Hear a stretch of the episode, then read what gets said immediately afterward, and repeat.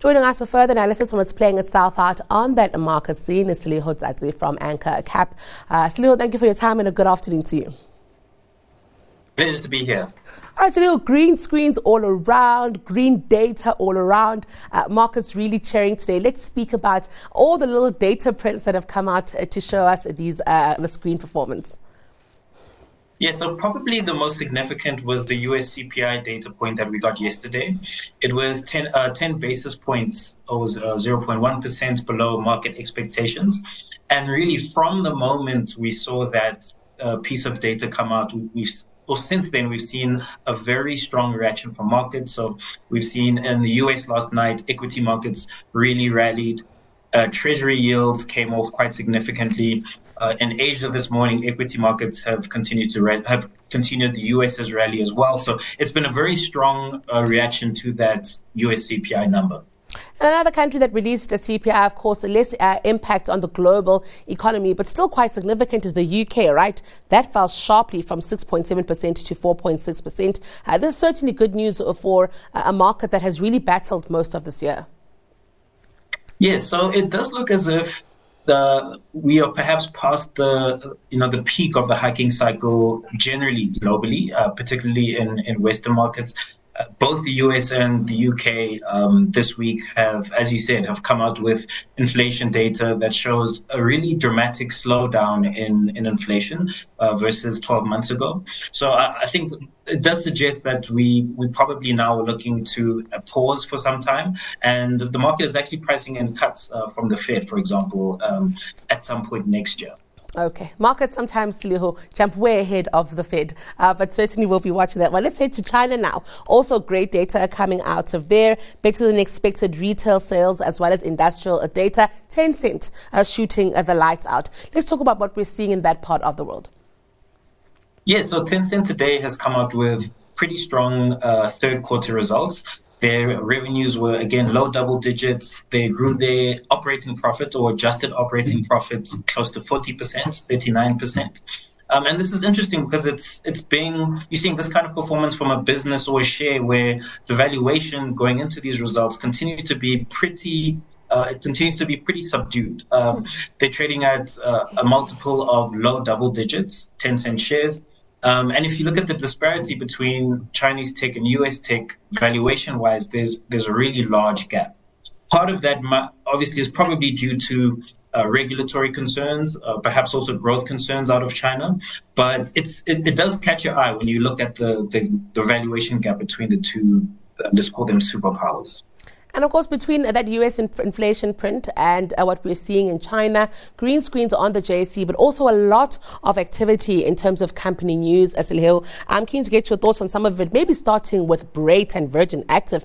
What do we make of this? Uh, you know, in my mind, uh, maybe as a consumer, very anecdotal. It's the 24 month contracts. They're not working. But uh, of course, something uh, more uh, deeper is happening at Brait and Virgin Active.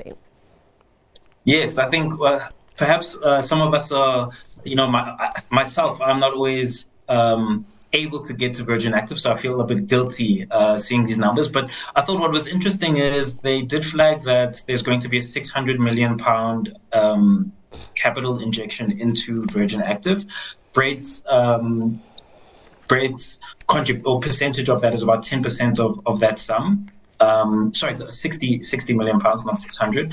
Um, so they are injecting more capital. And we do need to remember, although they've grown memberships, uh, I think it's about 10% year over year, that's coming off a very low base. So obviously when COVID happened, um, they took a big hit and we, we haven't quite recovered post COVID. So we are growing, but it's, it's coming off a low base also keen to get your thoughts on Woolworths, right? Uh, Woolworths seems to be doing uh, a little bit better since, uh, you know, David Jones and that saga has been uh, put aside. But what's interesting here is uh, what they're seeing in terms of the demand for credits coming from Woolworths. I'm keen to get your thoughts on this. It also looks like consumers um, have moved away from maybe getting credit from banks, uh, looking elsewhere to the likes of Woolworths. And I'm wondering if Woolworths has the mechanisms that the banks may have to uh, be able to hedge themselves against a bad credit, or if it's still maybe a learning um, experience for them as a traditional retailer? Yes, so Woolworths is more of a, or at least their apparel business is more of a, a a cash retailer than, for example, something like Truworths, which has a, a larger proportion of credit. But what, when you look at that fashion, beauty, and home business of Woolworths, it does stand out or it does lag um, the, the growth that we've seen from Woolworths Food. So Woolworths Food again had decent growth of 8%, but fashion, beauty and home seems to be going through another challenging period that was only up 1.4% um, year over year.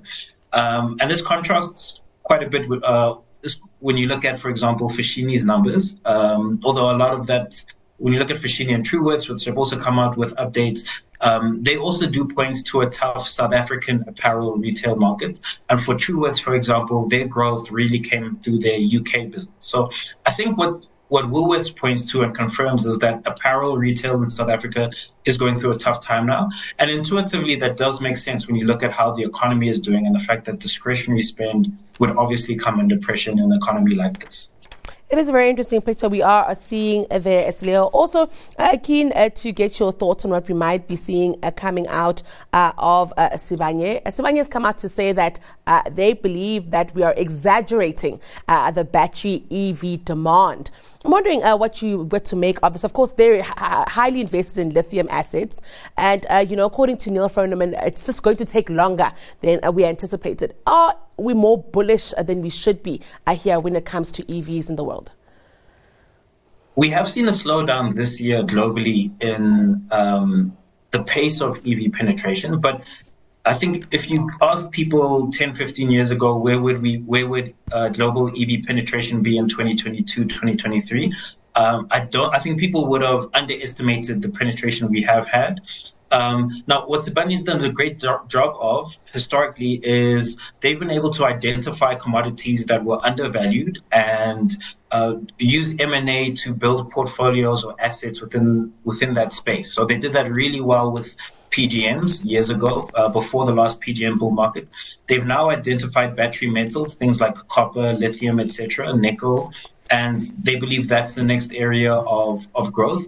What's a bit more challenging this time is that, unlike in PGMs, where uh, you didn't have as much competition for M&A, in, in battery metals, you have the likes of Anglo American, South uh, South 32, BHP Billiton, Rio, really everyone within the mining complex is looking to increase its copper uh, exposure, its battery metals exposure. So the competition for M&A, I think, is a lot tougher than it was in their last foray.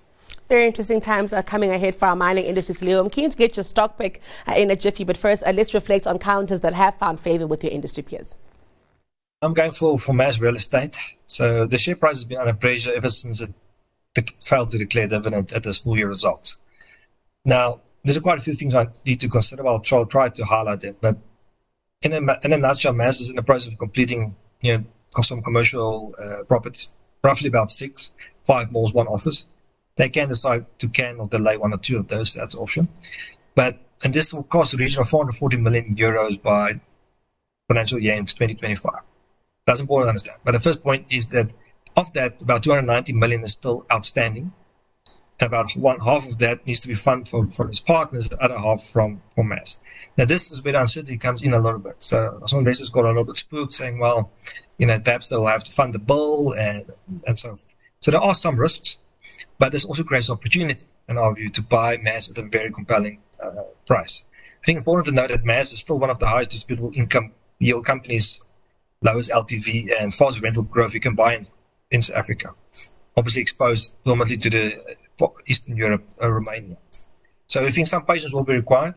And if there's any visibility that dividends will be reintroduced, you know, that, that the actual JV party can sell the residential properties, which will reduce some of the funding risk, or the JV, actual JV structure, which also some concerns about can be collapsed or something can happen there. This, I think, can argue create a massive catalyst for reacting over time. So it does have some element of risk, but we think, you know, the balance of probabilities in favor of buying at this price point in our view. Uh, so yeah, that's that's why we like MAS at the moment. Today I'm buying Anheuser-Busch, uh, the big global beer brewer. Um, we think uh, when times are tough, people will drink a bit more beer. But uh, really, the business case or the investment case is based on the fact that they're going to de-gear the business Uh, they already showed that um, the, the path to uh, three times net debt to EBITDA. They're currently at 3.7 times. We think as this as the debt gets paid down, the business will re-rate. This equity will be worth more. Um, plus, um, they've already um, ex- uh, fixed their interest bill out for the next uh, 14 years, so we don't have to worry about the high interest rates. Um, and uh, as they as they pay down their debts, uh, earnings will rise. So you're going to get uh, growth in earnings, plus you're going to get um, a nice dividend yield, which will rise. And uh, they tend to also do share buybacks. And recently they announced the $1 billion share buyback program. So I think we think over the next three or four years, you get an, an, a kind of a 18% per annum return in rands. So Letsogo came out of a trading statement today. I thought it was a decent set of numbers. Um, you know, they're guiding HEPS um, of some 86 odd cents for the half. Um, we're analyzing it nearly around 80 and, and the share price is 12 rand something. So kind of on six times earnings. In fact, for this business, cash flows tend to be better. Mm. Um, so it's probably even on four times um, cash flows. Um, very well managed business and actually surprisingly resilient. Gaming is surprisingly resi- resilient, even in a year like this one. Um, they've been able to print out what we think is a decent um, set set of numbers. All right, Leo, keen to get your thoughts on some of those counters. We have MAS Real Estate, AB InBev, as well as Tsogo Sun. Yes, I think a, a very interesting uh, selection. When I think of uh, ABN, AB InBev, uh, emerging markets is quite a, an important geography for them. Um, and in the last, well, let's call it 24 hours or, or since that US CPI number came out, uh, we have seen some emerging markets see emerging markets currency strength. Um, I, I, I, agree with the the uh, thoughts on the deleveraging story. So I think that is a that is quite potentially attractive. Um, so yeah, I thought that was the most or the one that caught my ear the most. And which counter are you going with this afternoon? Yeah, so I'm going to go with, I believe it's the same counter I went with last time, and that is Tencent, just given the fact that they came out with results today. It is quite topical. Uh, we continue to believe that they can grow revenues at perhaps a low double digit rate, maybe 10% or so, and that earnings should be able to grow faster than that low double digit rate as margins uh, expand. And this is a business that's available at a, a free cash flow yield of uh, around 8 or 9%. And that's excluding the fact that about 25% of their, their market cap or the valuation is represented by their own investment portfolio. So we think it's, it's it has the ability to uh, compound earnings at a decent rate, and the valuation is is attractive. Fantastic. Salil, always a pleasure catching up with you. Thank you so much for joining us this afternoon. Enjoy the rest of yours. That was your midday markets update with Salil Hudzadze from Anchor Capital.